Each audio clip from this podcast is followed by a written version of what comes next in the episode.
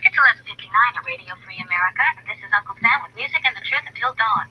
Right now, I've got a few words for some of our brothers and sisters in the occupied zone.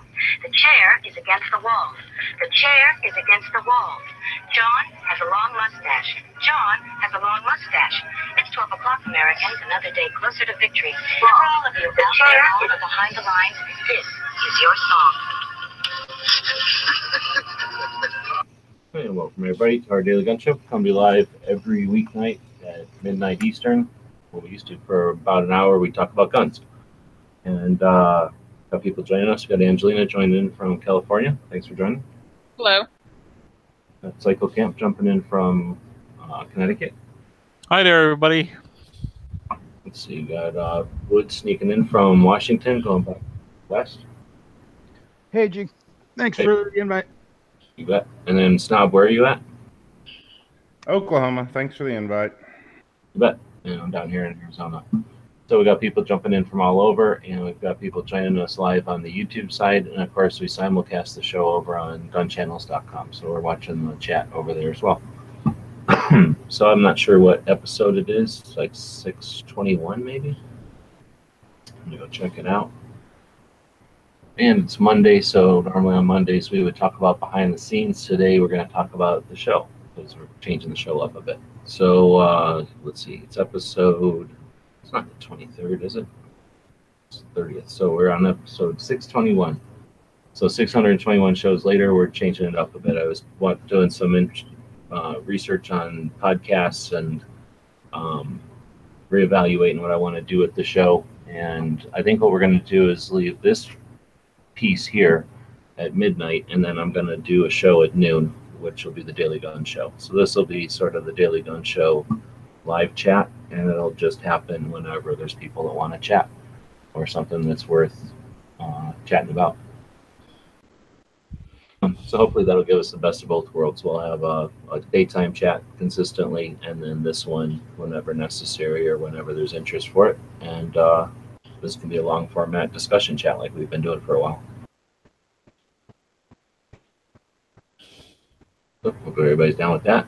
So today's Monday. That was behind the scenes on the show, and you guys were talking about the what do you call it? I guess uh, some strategy or some gaming. What what happened with SCOTUS or with uh, Ninth? Um, it was just the whole open carry thing. I mean, Cycle had um, a lot of good insight to it. I forgot how we even got on that topic now, though. You Oh, asking you you were just asking if anything interesting had happened. Any good stuff that happened. Yeah.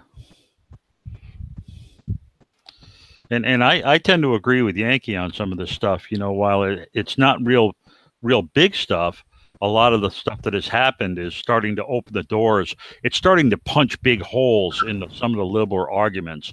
And the one that I think is especially telling is it's not a it's not a uh, court ruling, but a a decision or an opinion about the whole. You know, they're starting to back off on the oh, you can't put the information on how to do a uh, a uh, 3D printer version of gun parts out there, and as part of their as part of their uh, relaxation on that, they made a they made a finding that said just because a gun has similar characteristics to a military firearm does not make it a military firearm you know and and i thought that was very that's very telling because one of the big arguments uh, that the left uses to ban things like ar-15s is that they are you know military like firearms. They're assault style weapons. And basically the atf has come back and said that's bullshit. You know just just because they have flash hiders and they use common military calibers does not make them military weapons. Basically they said if it's not used by a military it's not a military weapon. And I, th- I thought that was a great finding and really flies in the face of a lot of the arguments that the, the, the gun grabbers uh, typically use. Is there like um so the ATF said this and what like something they just put out or Yeah, they were they were responding. I guess they got they got uh, either challenged or request for further information about this whole. You know, they they they realized they went way too far when they in the last piece of of either legislation or rule. I guess it was rulemaking that came out about you know what you could say and what you couldn't say and what constituted stuff where you had to go out and get the $2500 license from the ATF you know all that kind of stuff. So they're basically they're trying to make it more reasonable now so that that guys that you know i mean before they said you know if you if you do any like machining of parts then you're a manufacturer and you have to have a manufacturer's license which is a lot of shit because a lot of a lot of gun parts have to be custom fit. And that means you have in fact i i was working on that uh that that HMR2, the the uh, CZ, and one of the parts in there has to be fitted. You have to do grinding work on it in order to get it right. They give it to you a little bit long, and you have to grind it down to fit the individual gun. And and you know, so technically, that makes me a a gunsmith slash manufacturer, and I would have to go get a twenty five hundred dollar license to do that. And they realized that that was all just bullshit, and they, they needed to come up with a smarter way to do it. Yes, I wonder if that's if this is going to uh, do anything, like as far as any kind of rights restoral or leg up or um but like for instance the whole uh the whole California AR-15 thing. So because the, the argument that all the California politicians and leftists use are that the AR-15s are military grade weapons. And so here's ATF saying, no, no, that's not the case, man. So are is California going to have to rethink this now? I mean, there there was something like a couple weeks ago that made it seem like the whole registration and all that was off. But I don't know. Like I don't know what the whole official anything is now. Yeah, you got me.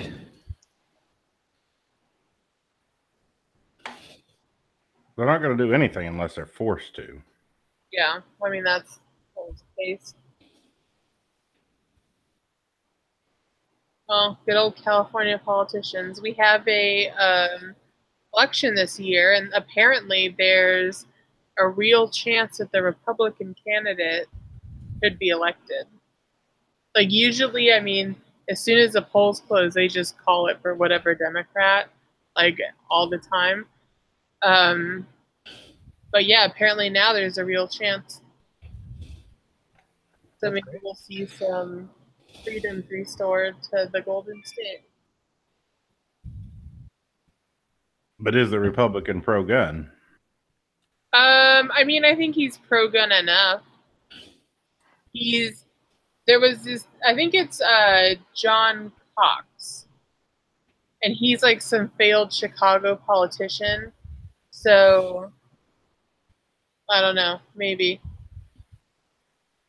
the other guy, because the two there was two Republicans on the nomination that you know got a, quite a lot of votes. The other guy, Travis Allen, was hugely pro gun, and that's probably what carried him as far as it did, because he had a huge, huge support in the California gun, you know, scene. I guess. Yeah, we're up to we're up to thirty thousand members in our uh, CCDL uh, organization, and we're we're now actually talking the difference between the governor making it last year or last election or not making it last year. We actually have the number of votes we would have needed to shift the, the, the vote. So we're uh, really looking forward to this year. Yeah, it'll be interesting to see how that plays out. So you have to update us and let us know if, um, you know, how your reach was this uh, election year. Mhm. All right. Well, we'll move on from my uh, babbling of the day to our second segment of the day. But before that um, is member of the day. And then I'll pick since I'm like the boss, kind of, but not really. Um, let's see who's on the gun channel side. Uh, who do we got? Clay. Clay is a member of the day. He's talking about shotguns with Cycle Cam. So that's pretty cool. All right. so out there all hours of the day in the text chats. Occasionally he'll jump into a chat as well. But he travels a bit and brings a lot of insight. He's suggested gunshots to the show quite a few times. Awesome. Anyone else have any kind words to say about Clay? Well, he certainly seems knowledgeable enough. I'll agree with that. I, I I I don't really know him very well, but he certainly seems more knowledgeable than I am on a lot of gun stuff. Gun snob, you gonna make it up? All right. Oh, I was muted. Sorry. Oh. I'm new here, so I really don't know him yet. Well, you can just lie about it. You can be like, oh, that time he came Oh, over and. He seems like an awesome guy and knows everything. There you go. Yeah. All right. So congratulations, Clay. Uh, your prize package is in the mail, but it's on the slow boat from China. It'll be a while. Um, there's no prize package. All right. So second little blurb of the day. I don't know what it is yet. Did we got one that I don't know about? Maybe. No. Behind the scenes, we can talk about podcasting, but um, if anybody's interested, they can bring up the topic. All right. Well, what about audience? Throw some stuff out there, and then we'll do the gun shop of the day. Uh, in the meantime, we have a gun shop of the day. Um, not on our list, no. All right, gun snob. Uh, what's your uh, favorite gun shop? Um, probably Sports World in Tulsa. All right, let me. Sports World. Sports World, yeah, it's like a family-owned shop, but it's really big and nice. Gunsmith and everything in there. For some reason, I can't spell Oklahoma today.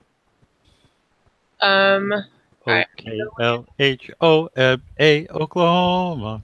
Yeah. I love me some Oklahoma. Um. Anyway, all right, here we are on this gun store. So tell us about this gun store, and I'll browse the website for the audience. I. It's a pretty nice store. It's really nice inside. Got a big selection, used and new guns, family owned. A lot of nice guys. And they make food there. Yeah, they have a little restaurant in the back. I've never eaten there. It's just a little cafe thing. All right, cool. Do they have uh, like a lot of guns or? Oh yeah, they got a big selection of new and used, and a lot of like they call them demo guns out in the middle and stuff too. Sweet. A lot of safes and stuff too. buy a gun online. Oh, drop one of these drop ship things. That's cool. And they have a giant poodle that roams around the store all the time. So you know, Wait, is there a picture of this dog? I don't know. I've noticed that a lot more in gun shops that I've been to. There's usually a, a puppy hanging around. That pretty much makes me want to like go there. Yeah, I'd want to give them But a money now. Is that it right there? This building? Yeah, that's it. Kind of. It looks pretty big. It's big. right? This is me. I don't have that near me. Nine to six, nine to four, closed on Sunday. That's Lord's Day. Uh, they got a fax there, pretty sweet. Knives, safes. The owner. Who's the owner? Let's meet the. Holly Brown They, when you're married to a Hall of Fame skeet shooter. Oh, all right. So it's a chick that owns this shop. So that's cool. A woman-owned gun shop. I like that. All right, so yeah, so if you're in uh, Tulsa, Oklahoma, you should go take a look at this shop. That's pretty It's cool. technically legal. Technically legal. She must have gotten permission from at least five males to open her shop. He probably Uh, did it to avoid the taxes. Yeah, it's um So sometimes we, businesses, but we did get to visit that one. Is there just one location or is there more than one? Just the one. Yeah, then we did visit it with uh, PT269. Pretty cool shop. Right, cool. So is there anything in the chat about what we should do? Talk about Glocks and how they are superior to every other firearm. Well, that'll be a real short conversation. Will it? Yeah. All right. UWebs, what do you think about Glocks? What are we talking about? How you feel about Glocks and why they're superior to every other gun. They're superior to every other firearm because they've got 34 parts in them. You can find replacement parts and accessories, magazines, and accessories in every gun shop you go to. Pretty much every manufacturer builds stuff for them. So, uh, have no issue keeping the thing running, and it's designed to be able to shoot. It's got uh, time on the clock and is in the fly by night, follow the trends type of thing. All right, good answers. I like that you said it has 30 something parts in it. I didn't really realize that, I guess. But, um, Woods, Glocks, how do you feel? Why are they the best? Um, I, I I do agree with with G, but I've been reading that book Glock: The Rise of the American Gun, um, and it's really uh, the it's really more the history of Glock the business than the Glock the the gun, and it's completely fascinating and it's pretty impressive that the guy originally just made bayonets and like hinges and just overheard some generals one day talking about it and said, "Well, hell, let's make a gun," and he- he his not knowledge of guns was his benefit because he did he bought a bunch of guns to look at but and then tore them all apart and then said well they don't need all these parts so he came back at it from an engineering point of view as opposed to being a gun guy and being stuck in like well this is how they all did it Right? okay, pretty good answer. I like that. Uh, Snob, Well, I mean, according to Clover, you can take about 50 Glocks and you can come up with 50 when you're done. So, so if you had like 49 Glocks, when you put them back together, there would be 50 Glocks? yeah, yeah, that's what Clover said. I'm just just reading what he said. What's that thing that Jeff Goldblum said in uh, Jurassic Park? Nature finds a way. And Glocks are gonna find a way. and they just work. They do just work. And then, uh, so Psycho Camp. What about, what do you think about some Glocks, homie? Uh, so so Glocks are great, like Toyota Corollas were great in the '80s, or Hyundai Elantras are great currently, in that it's a it's a middle of the road, uh, does a pretty good job at a lot of things, but doesn't do anything particularly well, and they're just ubiquitous. So they're they're great from that point of view. They're not the straightest shooting. They're not the easiest shooting. Um, they're not the simplest. They're not the most complex. They're a good middle of the road, very value priced. You know, you get a lot of gun for your money, and uh, and you know the fact that a lot of militaries and a lot of police forces used them for so many years, it's tried and true. So from that point of view, I'll give it to the uh, Glock people you know that it's the Hyundai Elantra of the gun world. Well, that implies that it's useless and that it's it's delicate. I would say if you're going to No, Hyundai Hyundai's run all over the place. They have a great warranty. Everybody Well- in my family owns them. I mean, I, I really like them. So I'm not I'm definitely not shitting on Glocks. well, I'd compare it to a, uh, a Crown Vic police car, where it's No, I think a Dan Wesson is more like a car. Oh, police way. car. no way. I, I No, think maybe more like the Ford. What the hell was that Ford that they use? The Interceptor or whatever. Yeah, that's what I said. A Crown But Vic. again, but that was a fairly that was a fairly uh, powerful car, and it wasn't your average everyday car. Whereas Glocks are more like average everyday guns. No, it's not. The, what the 34 parts of it makes it an everyday gun. The part that it, it's designed to just work makes it an everyday makes it an everyday gun. No, it's super reliable and super rugged compo- compared to regular guns. It doesn't have extraneous parts to add some delicate trigger or some super adjustable uh, sight or something, or extra parts to make some kind of thing buffer so that it lasts forever. It's got perishable parts where they need to be. It's a useful machine that has decades, literally decades. There's only one other gun, well, maybe two other guns on the planet as far as handguns that even have anywhere near the reliability um, reputation, and that's why I say it's a cop car. It's a it's a designed for a use. It's not just a car designed for taking kids to school and designed for uh, going to the mall. It's designed for chasing perpetrators across medians and stuff and, and living through it. And if you want all that fancy stuff for it, you can get anything in the world for a Glock. Well, that's unfortunate for the Glock because yeah, because it's the gold standard, just like the 1911. You know, it replaced the 1911 for being like the Toyota truck. I guess we could maybe agree on that. But um, uh, because of all that stuff, everybody that wants to hate whatever works is going to go, oh well, look, there's accessories for it, so it can't be good. Look, people choose to personalize it. Oh, it can't be good. Well, Gary jumped in here now, so uh, let's get his opinion on what do you think of Glocks and why are they superior to every other gun or every other pistol? I guess. Well, what do I think of Glocks? I carry one, uh, so I must like them. Uh, Of course, I only own the one. I've only owned it for a few months. Uh, so I'm sorry. Go ahead. Which one do you have? The 42. Or do, is that the that's a 380 or that's a nine mil? That's a 380. Okay, I like the like smallness of it, so that's a cool Glock.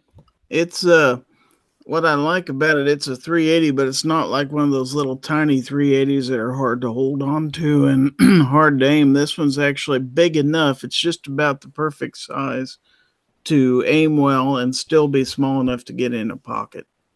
I call them the snappy little bitches. Yeah, I I owned a Taurus TCP for three years and I enjoyed carrying it. I didn't enjoy shooting it. I couldn't hit the broadside of a barn with it. This one I can actually aim at a target and hit what I'm aiming at. That's what I like. And do you and do you enjoy it? Like, do you enjoy the like? Do you enjoy shooting the gun? Yes, I do. Oh, sweet. Well, I mean, there you go. That's uh, And I also enjoy irritating my friends with it because you got all the people who say, oh, I'd never own a Glock. I'd never own a Glock. And when they find out I have one, then they can make fun of me too. It's kind of fun. Oh, I have I have two of them, and I wouldn't carry either of them. But only because I have particular needs for carry, and they don't fit. Me, I just like pocket carry. Yeah. well, I um, so I'm a Glock fan. I own Glocks, and um, I've owned a lot of Glocks. My favorite pistol is a Glock 19. Um, it used to be my carry, my daily carry, I guess, but um, now I carry a Shield, which I also really, really like. Um, but yeah, a Glock. I mean, shit, I've never fucked one up, so they got that going for them, and I don't know, they're just easy.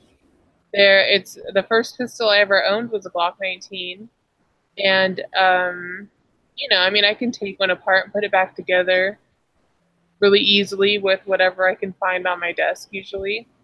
So, yeah, I like Glocks.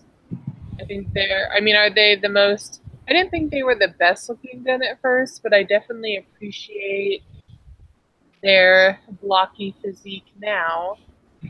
Um, they feel good in the hand. They're people can customize them if you're into that. Um, I like a stock Glock, but whatever you like. So I think we're all pretty much everyone loves Glocks, but except their Korean car motorcycle. So if Woods is reading the book now, I don't know what chapter you're on, but uh, I know Clover's reading the book also. It might be interesting to do, maybe not every single chapter in the book, but uh, a couple of the key ones where it's kind of neat because that book might be about Glocks, but you know it's like being about the Ford truck. It's such a you know widely adopted one that you know you're, you're just talking about the whole industry and the culture and everything. So it's pretty I- neat. I- I thought it was really interesting that the guy that wrote it actually works for Newsweek. So he works for Bloomberg, but he was really fair to firearms in general. He's not a gun guy. I don't know. Yeah, exactly. I met the guy. Um, I thought the book was the bee's knees, and then uh, made a video about it, and thought that was so great and everything. And then uh, I don't know. That was let's say at some point, and then I went to Shot Show, and I'm sitting there minding my business, talking to somebody, and this guy sits. Like we're in the media room, and there's these tables, right? And uh, maybe there's ten seats around, like big round tables in there. We're just sitting at two seats around this big empty table, and some guy comes along and sets this card down kind of between us or on the table. I seen it though, and I was like, um, usually when they set those cards down, it's for like somebody doing an author's, uh, what do they call those? Like where the author will talk about his book and they can ask questions or whatever. And they'll put those up in the media room, and then I guess because they want us to go there and ask some questions or whatever. So I was like, oh crap, is this guy here doing a, a talk? And he's like, well, that guy's me, and no, I'm just setting out these cards. So anyway, I got to meet meet him there and chat with him a bit and tell him how, how cool his book was, and that's when yeah, he said he's not much of a gun guy, but his next book, this was years ago, and he said his next book was going to be about guns. So I forgot what he said it was going to be about. I particularly like the uh, chapter that when Glock, when Gaston Glock first put in his bid, um, Steyr, being the other Austrian company, didn't win it, but they had such influence that they made the government, you know, being socialists, they had enough ends ends that they were demanded that uh, another Austrian company win, but when really in reality Beretta won. But uh, they gave the contract to Glock, and he was just the right place, the wrong time, right time. And so many times, people that are very successful, there's a big chunk of that you have to be at the right place at the right time. Well, that's one way of saying it, or you could look at it that he was what 54, 57 years old when he invented the Glock in 1980, and then it was till 1984 that it was accepted, or 1983 that it was accepted by the Austrian army. So perseverance and having a goal and working towards it isn't the same as being lucky and being there at the right time, because that implies that he was just setting I around clock that he just happened to make. You know, he sat down once he knew that the contract was going to be available. He bought every gun that was currently work, you know, the shit. Took them all apart, figured out how they worked, met up with inventor, with other, whatever you call, it, like reputable gun people, and then uh, designed the Glock to be built as a service gun. Just a completely different approach. So anyway, he, he did that all with intent, and I guess you could say right place, the right time. But you know, he, he set all that up, and then consequences happen. But it's also with some amount of hindsight that they're writing that history, right? I'm sure Right. Steyr looking at it like, you know, oh, he did all this hard work. They're looking at it like, oh, this guy just walked all over and took our contract from us. Well, I mean, I think sometimes you, you obviously you have to have you know the hard work in order to be in the game in the first place, but sometimes you do have to be in the right place at the right time. That's they they mention that in the book.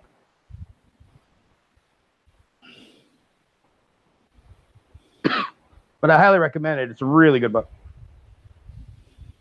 Yeah, Clover says a good point, and that's where I guess I was trying to uh, Enunciate what he's saying here. Glock as a company was in the right place at the right time so many times throughout the history of the company. At what time do you stop saying it was all coincidence? So I mean, there's a certain amount of luck, and then there's people that just see it coming or have a feeling, right? I mean, I guess it's possible just standing there and everything went his way. All right, I'm gonna go around the room and ask you your favorite Glock. no explanation, just favorite Glock. Cycle cam. Twenty six. 18. Gary. 42. Woods. 17, the original. Snob. 19. And I'm a 19 too. So there's our uh, segment on why Glock is the shit. And uh, thank you. Uh, I want to say Arkansas Andy for that uh, suggestion. All right, so uh, yeah, what do we got next? History, maybe? Well, and Clover has a link, but he didn't jump in. But he's out there chatting and like say roosted. I don't know. Whenever you guys want to get together, sometime If you need to do as you guys are reading the chapters. I guess is what I wanted to add to that, um, because then it'll be fresh in your memories or whatever. But I'd be down for doing a couple of chats where we just talk about some of those chapters since you guys are both in the middle of reading. I'm about three quarters through, but I'd be happy to go back and read the chapter again. Like a book club, like Oprah. Yep. Does Right? everybody get a Glock? Nope. Everybody. Yeah, reach under your seat at the end of the chat. There'll miraculously be a Glock sitting there. I'm totally in. All right, Yep. so history. I don't have the gun history because that's not the one that I read. I read the uh, freaking And one. Um, so 1975, Jimmy Hoffa disappears. Anyone remember that? I don't. I was not even born. I was four. Michael, Do you remember this as like a thing? oh yeah, G. my dad pours concrete for a living. I'm not allowed to talk about where Hoffa might be. I don't know anything about it. I don't. I resent the implication. I have nothing to do with any of this. I was a young young person at the time. All right, that's for offline chat. Um, 1875, former President Andrew Johnson dies. I have a I have a kind of creepily eerie one. All right, go. In 1863, President Lincoln issued his eye for an eye order to shoot a rebel prisoner for every black prisoner shot. Hmm. And I didn't even know that. Yeah, I didn't know about that either. That's interesting. Pretty neat. Yeah, apparently the South was, uh, if they captured black guys, they just shot them right there. And uh, President said, "Well, we'll stop that shit." So he he issued his eye for an eye order that said, for every black prisoner we confirm that they shot, we shoot one of theirs. Not a very liberal thing to do. Yeah, I mean, I don't think that would fly these days. mm, Did they actually ever carry it out? I think just the order was probably enough. It probably was. I just wondered. Uh, 1964 Agreement on Conduct of War for Vietnam. That was the thing today. 1729, city of Baltimore was founded. Wow. 1733, the Society of Freemasons opened their first American lodge in Boston. 1733. Uh, 1839, slave rebels took over the slave ship Amistad. In 1916, German saboteurs blew up a munitions pier on Black Tom Island in Jersey City, New Jersey. So even the even the German people didn't like New Jersey that much. I love New Jersey, dude. I love Jersey City too. Oh God, I, I, I that's like when when I go to when I go to Cape Cod, I drive around the little piece of New Jersey I would normally go through. Oh my god, I would move to New Jersey if it wasn't so expensive. I would live there. Oh, the gun laws are the pit. I know, but it, it's shitty here too. So I'd be going from shit to shit. I wouldn't have to do anything. 1928, George Eastman showed the first color motion picture in the U.S. Yep. Did you already say that one? Yeah, that's cool. Kodak. Uh, number, or wait, wait. 1940, 1942, Roosevelt signed in the Women's Auxiliary Agency in the Navy. Women accepted for volunteer emergency service, otherwise known as the WAVES. So Now, did that transition into the WACs, or was that something totally different? no, WAVES is Navy. The other one is Air. So Oh, so that be was a woman's Air Corps. Okay. yeah, must be separate because this one says 42. before the Navy. I don't know. I mean, maybe it's a different day in 42, but not today. In 2003, the last old style Volkswagen Beetle came off the assembly line in Mexico. Oh, that's too bad. Yeah, and I think I saw that uh, the, when I was at uh, up at the shore the other day. Those things are cool.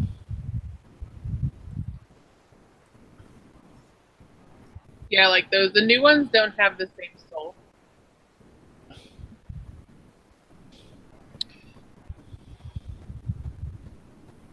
All right. Well,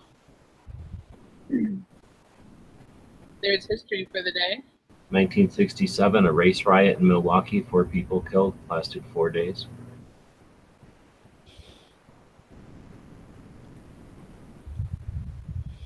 I don't remember that. 1956, the U.S. motto "In God We Trust" was authorized. All that religious shit happened like right when I was born. They added uh, uh, "Under God" in '55 to the pledge, and that's the year I was born. And then in '56, they added "In God We Trust." I must really scared them when I popped out of there. Yeah. Let's make sure Probably that, that. knows that we're still God fearing. Yeah, I, it's probably the 666 tattoo behind my ear. 1971, Apollo 15, astronauts Scott, Irwin, and Mayer. Uh, say, I think that means land on the moon.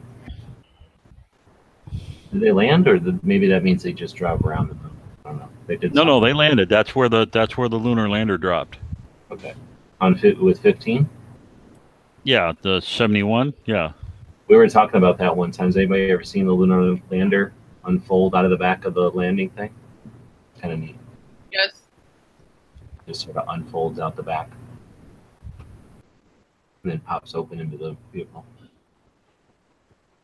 Um, 1974, under coercion of the U.S. Supreme Court, Nixon releases subpoenaed White House recordings suspect, suspected to prove his guilt in the Watergate cover-up uh, to special prosecutor whoever.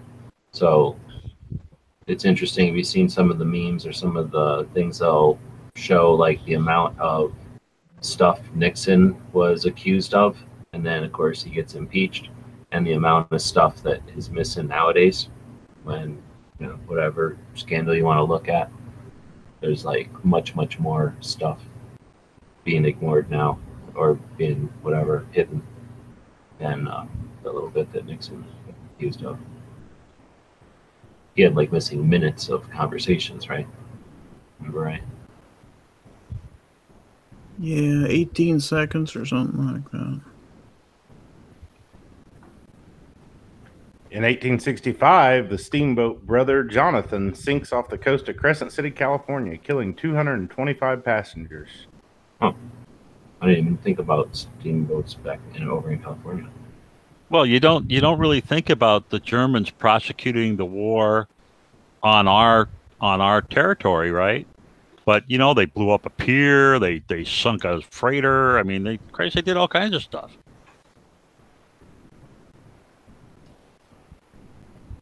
It looks like there was one, two, three, four, five, six, seven, eight, nine, ten. Almost 25 Medal of Honors today. All right, so that's our look back in history. One of the reasons we do the show. So we talk about a gun shop every day and talk about some uh, um, some History. Reading it here while I'm saying it. 1942 U.S. passenger freighter Robert E. Lee with 268 passengers sunk by a U-boat. Did you just say that one? Yep. Oh, okay. I think that was the one. Gulf of Mexico. The one I said was California. Oh, I'm sorry. So there's two different ones. Yeah. How the hell did the Germans get to California side? I don't That's think this was Germans. That was back in the olden days of the gold rush, I think. Hold on, let me look again. It was 18 something. Yeah, that Oh, was- okay. So that wasn't a war act. That was No, it was 1865. it was was just an odd shit. It was the deadliest shipwreck on the U.S. Pacific coast at that time. Oh, okay. Right on. So um, go back out and see if anybody's seen anything out there. Today, that's what it's all about. What? That sabotage caused damage to the Statue of Liberty, and that's why the arm was closed to the public. I never heard that before. Did you ever hear that before? I thought it was because the arm was just old. No, I've never heard that, but wouldn't doubt it. I mean, I know you can't go up in the arm. That was always a thing. Like I was like always like, why should I go to the Statue of Liberty if I can't go up to the flame? Then what's the point? Back in the day, you could walk up to the flame, but I always thought it was just because the copper was getting old, or at least that was what it was implied. No one ever suggested it was sabotage. I'd like to see the Statue of Liberty, but I just have no use in going to New York. New York is amazing. It's true too. So I don't know. I guess uh, I don't know how we missed that one. So I'm gonna go back and look at this thing because it would be pretty shitty if it's. I was in New York, but I was like eight years old, so But July uh, July 30th is also the date of the Indianapolis. You guys heard that story before? yeah, it was sunk by a Japanese submarine, and it took four days for him to rescue any of the survivors. Like 883 seamen. Yep, 883, the worst loss in history in the United States Navy. Um, again, was near for the Japanese. They were mad, so they were killing as much as they could. So before midnight on the 29th, so last night, uh, an American cruiser was a flagship of the Fifth, Fifth Fleet was on its way unescorted to Guam. Um, it was torpedoed uh, by a guy who guy in command had participated in Pearl Harbor, whatever that means. So there were almost 1,200 dudes on the in Indianapolis. 350 of them died upon impact with the torpedo or went down with the ship. 800 of them went into the Pacific.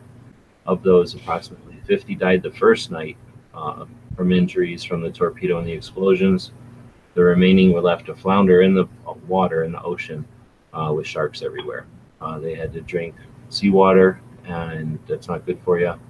And there was no time for a distress signal uh, as it went down, so it took 84 hours before help arrived. Uh, and let's see, I guess that wasn't the best rescue attempt ever. Only 318 survived. The rest were eaten by sharks or drowned. So 800 people fell into the Pacific. Can you imagine being sick, sitting in the water with a bunch of guys trying to figure out what to do, and you have very little you can do. 500 dudes almost get ate by sharks. It's insane. Um, there's only ever do, do so. I guess the captain was the only officer ever to be court-martialed for the loss of a ship during wartime. Had the attack happened only three days earlier, the Indianapolis would have been sunk carrying special cargo, the atomic bomb or the atom bomb. So it had carried the atom bomb to the island north of Guam for the scientists to assemble. I didn't know that. That's interesting. Why I did wonder they? which one. Yeah. Uh, why did they? Why would? Why would they? Um, court-martial him for loss of his ship. Yeah, I mean he was unescorted and everything. What the hell is he supposed to do about it? Maybe because of the procedure and he didn't call it in right. There's a whole chunk I missed here because they couldn't find him. So maybe that had something to do with the loss of life or something. Maybe it was like not following through correctly. I don't know. That's there's all kinds of stuff about it. I don't know of any lame fictional dramas or anything about it, but I have seen some documentaries about it, and there are uh, survivors still alive. Well, there have been survivors still alive that have recorded their stories. So that's stuff. Thanks for um, a couple of people actually had emailed me that. So uh, thank you for that. Don't want to miss something like that.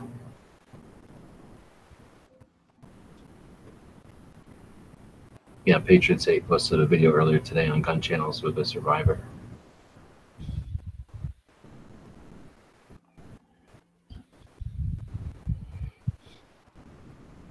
All right, so uh, what do we got going on on gun channels tomorrow?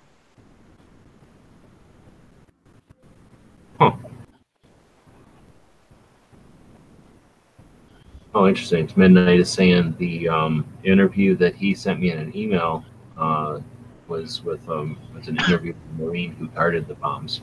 Maybe both bombs were on the boat on that ship. So the the controversy about the ship was that he was ordered to maintain. He was on a top secret mission because of the bomb, and he was ordered to maintain radio silence. So when he was sunk, they did not call for help. Oh shit. So what? But he That was under orders to maintain radio silence, crazy. That sucks. and he that- was also uh, uh, charged with failure to zigzag oh, to avoid the uh, the submarine. Uh, you know, because you, you zig, you know, every now and then to avoid the torpedo, right? Yeah. It doesn't seem like a ship that big. It zigzag very well. No, but from when you when you figure they they shoot from, you know, you know roughly three quarters of a mile to a mile off, and it takes thirty or forty seconds for the torpedo to get there. In the old days, you're talking old diesel type submarines. You know, it, it- you would have had to zig and zag quite a bit. you spend all your time zigging and zagging, you wouldn't get anywhere. Well, that's probably what the debate was, right? Like, let's get out of range instead of trying to avoid. Yeah, and he and he was actually exonerated uh, posthumously. He committed suicide, and he, uh, but he was exonerated posthumously. And the testimony of the uh, actually the sub commander, as well as his own men, uh, they they exonerated him after the fact.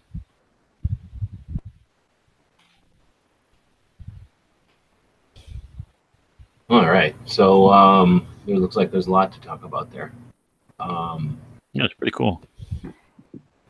Uh, Roasted's asking early watch. I'm not sure. I know that they're definitely going to get that back. Looks like night strike with a morning strike or eight in the morning or to the sun or something show. I think a target on the sun this morning. So uh, yeah, and Tony did uh, an early show. Then looks like Knives went on live, and then you've got your uh, Tuesday lineup uh, in the prime time, which is back on the top of gun channels again. I figured all the new people have come already, and they can figure out what's going on now. So we'll put the live schedule back up there. So uh, looks like Hanging Out with Outlaw. He's doing his show tomorrow, we'll start at six. Um, Hit or miss Tuesday nine o'clock. yeah, but Ghost has his show first at eight. So uh, Ghost Tactical does his Tuesday show. Then, yep, uh, hit or miss. Uh, we also have Big Gunner eighty one does a show on Tuesdays as well, and uh, then we'll be back here. Well, no, we won't. We'll be doing our show at noon, and then uh, doing this show you know, whenever there's people show up. So uh, potentially two daily gun shows a day, but there'll be a unabridged or a, a modified uh, noon show. So uh, I'll put that in the schedule and stay tuned for that on the iTunes and over on Gunstreamer and uh, GunTube. All right, and we also have anything else to throw out there tonight? When you say noon, do you mean noon Eastern. It's everything in Eastern because the- Eastern? Okay, just curious.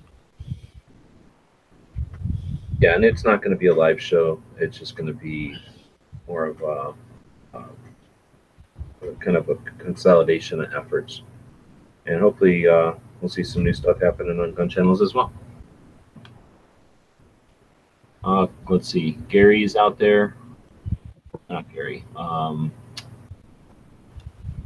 okay, looking at Rick. Rick is out there uh, doing a uh, Indiegogo campaign right now. So you've got Rick who has brought a couple of people into gun channels already on his own by just doing an interesting show, reaching out to different audiences. On Wednesday, he does uh, disa- shooting with the disabled or shooting for the disabled, and uh, bring in different types of differently abled people uh, to his show.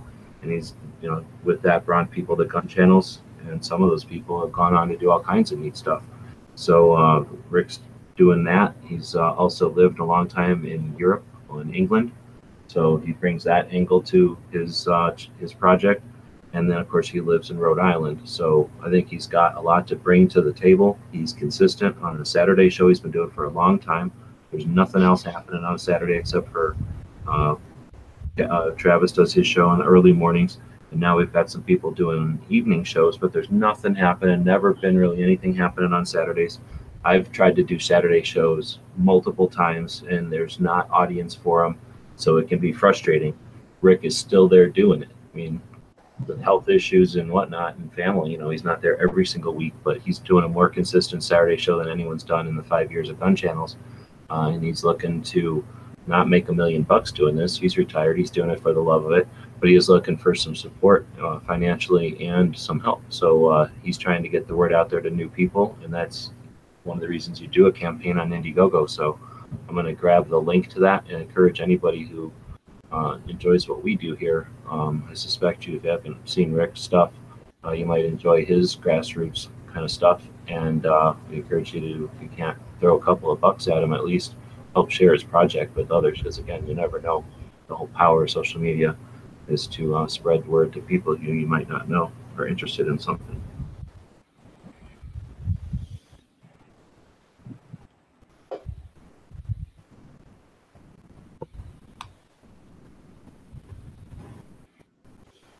All right, what's he calling it over there?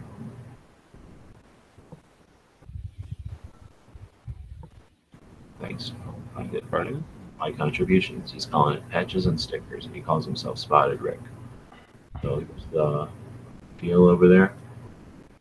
And he set up for 500 bucks because you got to set it up for 500 bucks. That's the minimum. So he's only he's already raised 100 bucks. That's pretty cool. He's got uh, eight days left, so more than a week, and that's six people. So right throws 10 bucks at him, give him some encouragement, and of course, like I always try to remind, remind people is that he's doing a gun related thing, not necessarily in your face gun related thing. I guess we all bug him to put some gun stuff up here, uh, but he is doing something that we know is Second Amendment related up here on uh, on Indiegogo, which is a platform that lots of people use, and it's in here, you know, westerly Rhode Island, right? So it's coming from an area that people, I don't know, I think that's got value.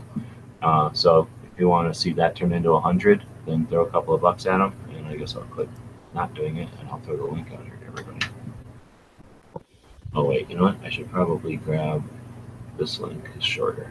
Probably easier.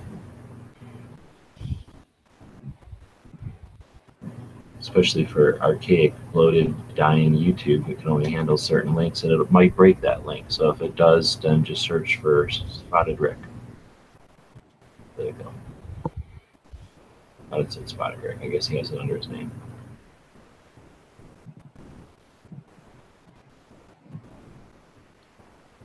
All right. Well, that's all I got. Gary, thanks for jumping in. Uh, You bet. Knob, thanks for joining. Thanks for the invite. Woods, hopefully we'll do some more of the uh, communication stuff. I think we'll have to give up on Smeggy joining. I seen Dano out on the YouTube side for whatever he didn't jump on the gun channel side and check the links out. But uh, maybe Dano will show up for one of these chats, maybe not. But otherwise, let's go just get into it. And uh, whenever you're ready, let me know.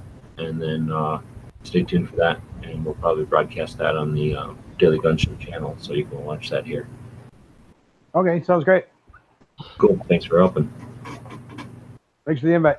Got Angelina, you got anything coming up? Are you still you're you're doing the flags now? The ordering is over, right? Yeah, the ordering is over. We're uh, you know, printing them up and stitching them up and sending them out. I know. So it's been a busy, busy, sweaty time. Has anybody got a quote to end us out tonight? Then You want a sci-fi guy or a Italian uh, patriarch? bye bye. Sci-fi, okay.